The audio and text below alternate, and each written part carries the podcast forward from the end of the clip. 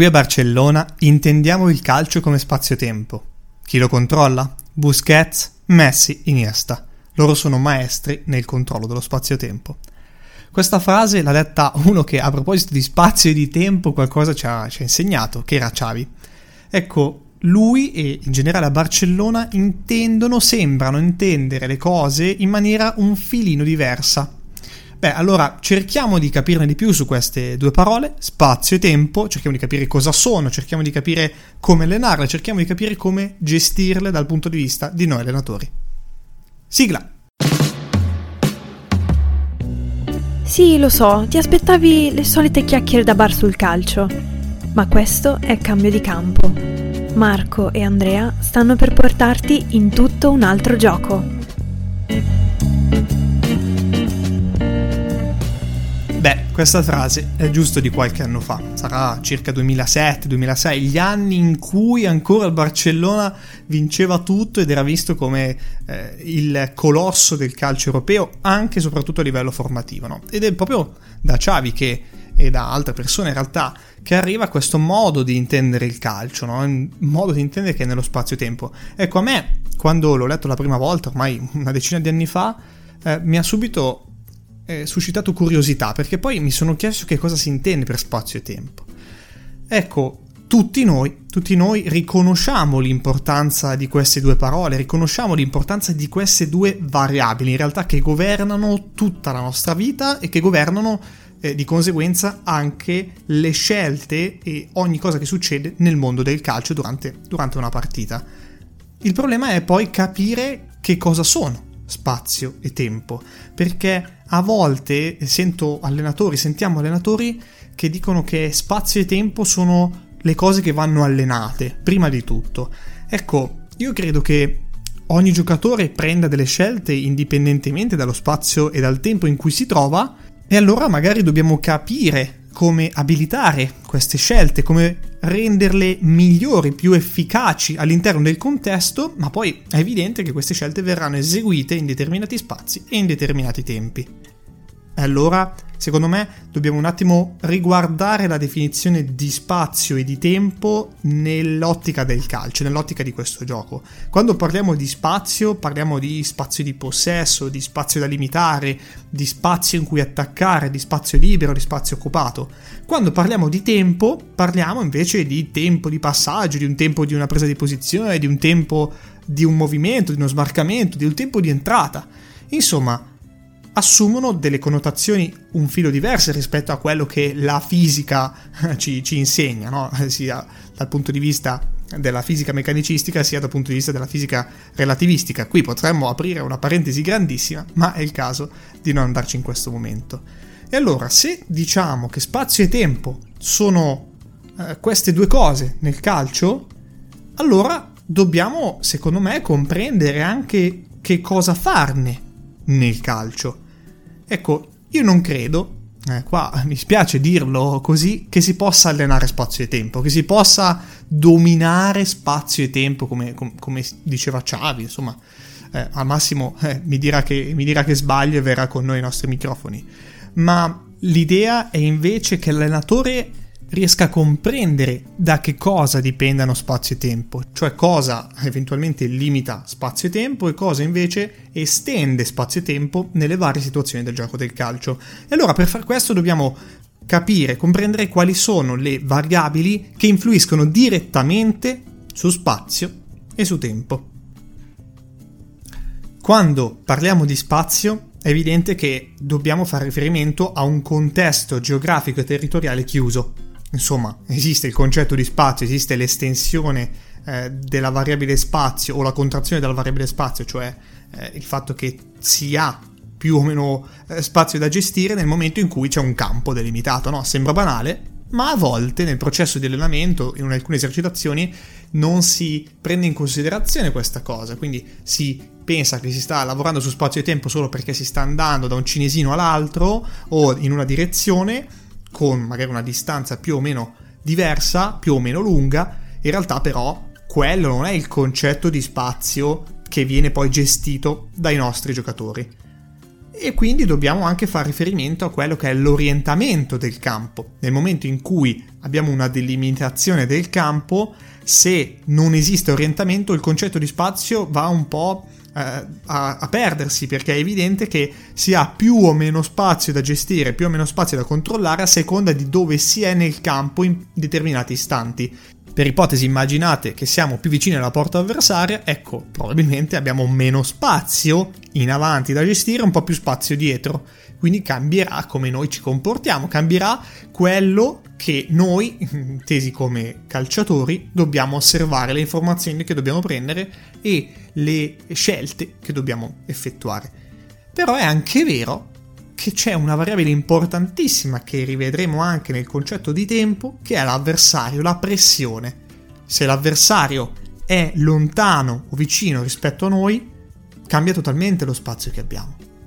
E quindi dobbiamo stare attenti a come gestire la presenza dell'avversario in quantità, in numero, in, eh, dire, in densità dell'avversario affinché si possa allenare la gestione dello spazio per i nostri giocatori durante l'allenamento. Gestione che poi, in qualche modo, eh, li abiliterà a prendere delle scelte efficaci e utili al contesto di partita. Però la pressione, l'avversario, in realtà non influisce solo sullo spazio, sulla variabilità dello spazio, ma influisce anche sulla variabilità del tempo. Si ha più o meno tempo, a seconda che l'avversario sia più o meno vicino rispetto a noi. Insomma, le variabili di delimitazione di campo, orientamento e pressione avversaria abilitano al variare di spazio e tempo. Quindi allenare spazio e tempo vuol dire considerare che esiste un campo, che ne abbiamo dato un orientamento, che esiste un avversario che in qualche modo cerca di toglierci la palla, cerca di costringerci a giocare in degli spazi, cerca di orientarci ad andare in determinati spazi per poi andare a conquistare palla o metterci in difficoltà, insomma, per fare eh, per sfruttare qualcosa che strategicamente ha senso appunto per l'avversario. Insomma, non basta dire che stiamo facendo un'esercitazione per allenare lo spazio-tempo solo perché c'è una palla che va con una certa velocità o in un determinato spazio o in una determinata direzione. Se vogliamo comprendere che cos'è, come eh, si estendono e si contraggono i concetti, le variabili di spazio e tempo, dobbiamo comprendere chi controlla e governa in qualche modo spazio e tempo nel calcio. È evidente che quindi bisogna escludere tutte quelle esercitazioni che non hanno una componente di avversario. Se non teniamo in considerazione questa cosa, è ingiustificabile dire che stiamo allenando tempo e spazio. Assolutamente non è così. Assolutamente no. Magari potrebbe aver senso per qualche altro obiettivo. Prendiamo l'11 contro 0. L'11 contro 0 è evidente che non allena come vengono gestiti tempo e spazio per i nostri giocatori, ma magari ha senso perché si allena il modo in cui comunicano i nostri giocatori. Pensate a quando si deve effettuare un passaggio, un movimento e un altro giocatore deve comprendere il linguaggio non verbale del proprio compagno. Ecco, in quel momento si sta allenando in qualche modo la comunicazione, ma non si sta certo allenando il trovare i tempi adeguati per andare a sviluppare una manovra offensiva, perché i tempi si trovano solo nel momento in cui c'è un avversario che te li toglie quei tempi, che ti costringe ad agire in quei tempi. E qui, secondo me, tocchiamo un argomento interessantissimo e che deve essere ben inciso nella testa di noi allenatori, che è il fatto che tempi e spazi vengono gestiti e in qualche modo, tra virgolette, usati per effettuare delle scelte solo nel momento in cui si è nel gioco, nella partita perché non ha senso pensare che si possa allenare uno schema predefinito, un'idea di sviluppo eh, offensivo o difensivo predefinito con quei determinati spazi e con quei determinati tempi per poi farlo ripetere in partita, perché in partita l'avversario fa qualcos'altro.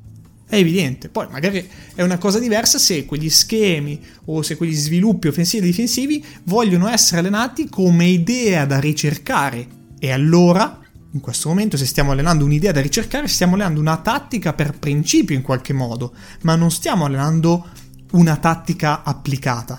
Il concetto di tattica applicata assume significato solo nel momento della partita stessa, perché i tempi cambiano totalmente. In realtà anche gli spazi a seconda appunto di in che campo ci troviamo, in che posizione di campo ci stiamo trovando o ci costringe ad essere l'avversario. Insomma, sarebbe un paradosso pensare che noi allenatori possiamo predisporre il maggior numero di tattiche possibili per poi farle arrivare nella testa come memoria dei nostri giocatori in modo tale che loro le usino nella partita. Potremmo dare le più sofisticate idee, le migliori soluzioni a livello tattico, dal punto di vista almeno ideale, ma poi il tutto si rivelerà inutile se non sappiamo eh, fare in modo di supportare le decisioni, le scelte che i nostri giocatori prendono nel momento in cui si trovano in quella specifica situazione.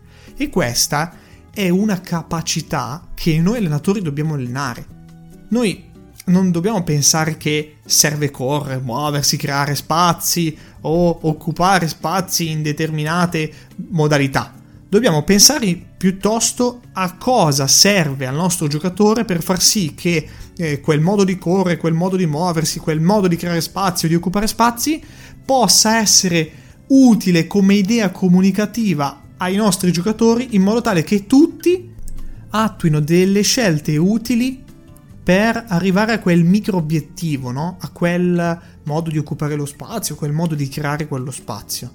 Insomma, dare degli strumenti affinché risolvano soluzioni piuttosto che dargli le soluzioni. Ma non perché non si vuole aiutare il giocatore, ma perché a volte dare delle soluzioni eh, costringe poi il giocatore a dover pensare esattamente in quel modo, in quel modo eh, che tu allenatore hai predisposto e lui non riuscirà ad adattare eh, quello che vive, quello che, le informazioni che sta percependo al contesto in cui si trova, nella partita del sabato nella partita della domenica. È esattamente questo che si intende per tattica applicata, cioè tutte quelle decisioni, quei mutamenti alla tattica, all'idea di principio che si eseguono in conseguenza a ciò che succede durante la partita, come cambi di marcatura, cambi di posizioni di giocatori, eh, il fatto che si ricerchi o si abbandoni un determinato spazio, il fatto che si sviluppi il gioco eh, da una parte piuttosto che in un'altra, il fatto che si accentui o diminuisca il pressing al di là di quello che è stato preimpostato in qualche modo o preaccordato con la propria squadra. E tutte queste decisioni si prendono durante la partita al fine di ottenere che cosa? Il risultato. Di ottenere quella vittoria che, o quel pareggio, insomma, un risultato sicuramente positivo che in quel momento è l'unica idea, l'unico obiettivo vero, l'unica finalità che il giocatore ha in testa. Eh, e quindi le cause del, di un comportamento diverso da quello che noi possiamo eh, prevedere o avremmo potuto prevedere sono molteplici. Il fatto che si è stanchi, il fatto che il risultato è da difendere piuttosto che da ribaltare, il fatto che la condizione di forma non è magari così ottima, il fatto che ci siano eh, delle marcature errate, quindi si prendono delle, delle decisioni per contrastare eventuali problemi che possono nascere sono veramente tantissime, cioè potremmo stare qui giorni ad elencarle e non finiremo mai di trovarne di nuove. Tutto questo per dire che in realtà il concetto di tattica applicata ci fa rendere conto di come le cose possano cambiare rispetto a quelle che noi eh, pensavamo potessero essere. Ed è evidente che ciò che cambia sono eh, gli utilizzi in qualche modo di spazio e tempo per il giocatore nel momento in cui si trova a dover decidere. E allora l'invito, l'idea è che noi allenatori diventiamo bravi a comprendere, a riformulare il concetto che eh, in questi anni si è, secondo me, falsamente propagato di spazio e tempo. Spazio e tempo non sono dei fenomeni o delle variabili così importanti da gestire, non c'è neanche modo, volendo, di poterle gestire. Si può solo tenere in considerazione spazio e tempo per comprendere che cosa le governa e per comprendere quali possono essere spazi ideali ad effettuare determinate decisioni, determinate scelte, spazi non ideali ad effettuare le stesse scelte e lo stessa cosa per i tempi, cioè si può comprendere quali siano tempi buoni per fare una determinata scelta e tempi non buoni per non fare quella determinata scelta. E si può evidentemente parlare con i giocatori di questa cosa, no? si può parlare di quando si è effettuata una scelta, si può parlare del dove si, si è voluto fare un passaggio o del dove si è voluto condurre, però senza pensare, secondo me, secondo noi di cambi di campo, che queste siano delle variabili così importanti che in qualche modo debbano essere prese come guida risolutiva per l'allenatore di calcio. Questa è una cosa a cui teniamo molto. Noi ovviamente speriamo di aver dato un'idea un po' diversa, perché alla fine è un, è un, obiettivo che abbiamo sempre in ogni episodio, quello di aver scatenato qualcosa di, eh, di nuovo all'interno di coloro che ci stanno ascoltando. Vi salutiamo e ci sentiamo giovedì prossimo. Se l'episodio ti è piaciuto, iscriviti al podcast per rimanere sempre aggiornato e condividi questo episodio con qualcuno che pensi possa essere interessato. Noi ci sentiamo al prossimo episodio.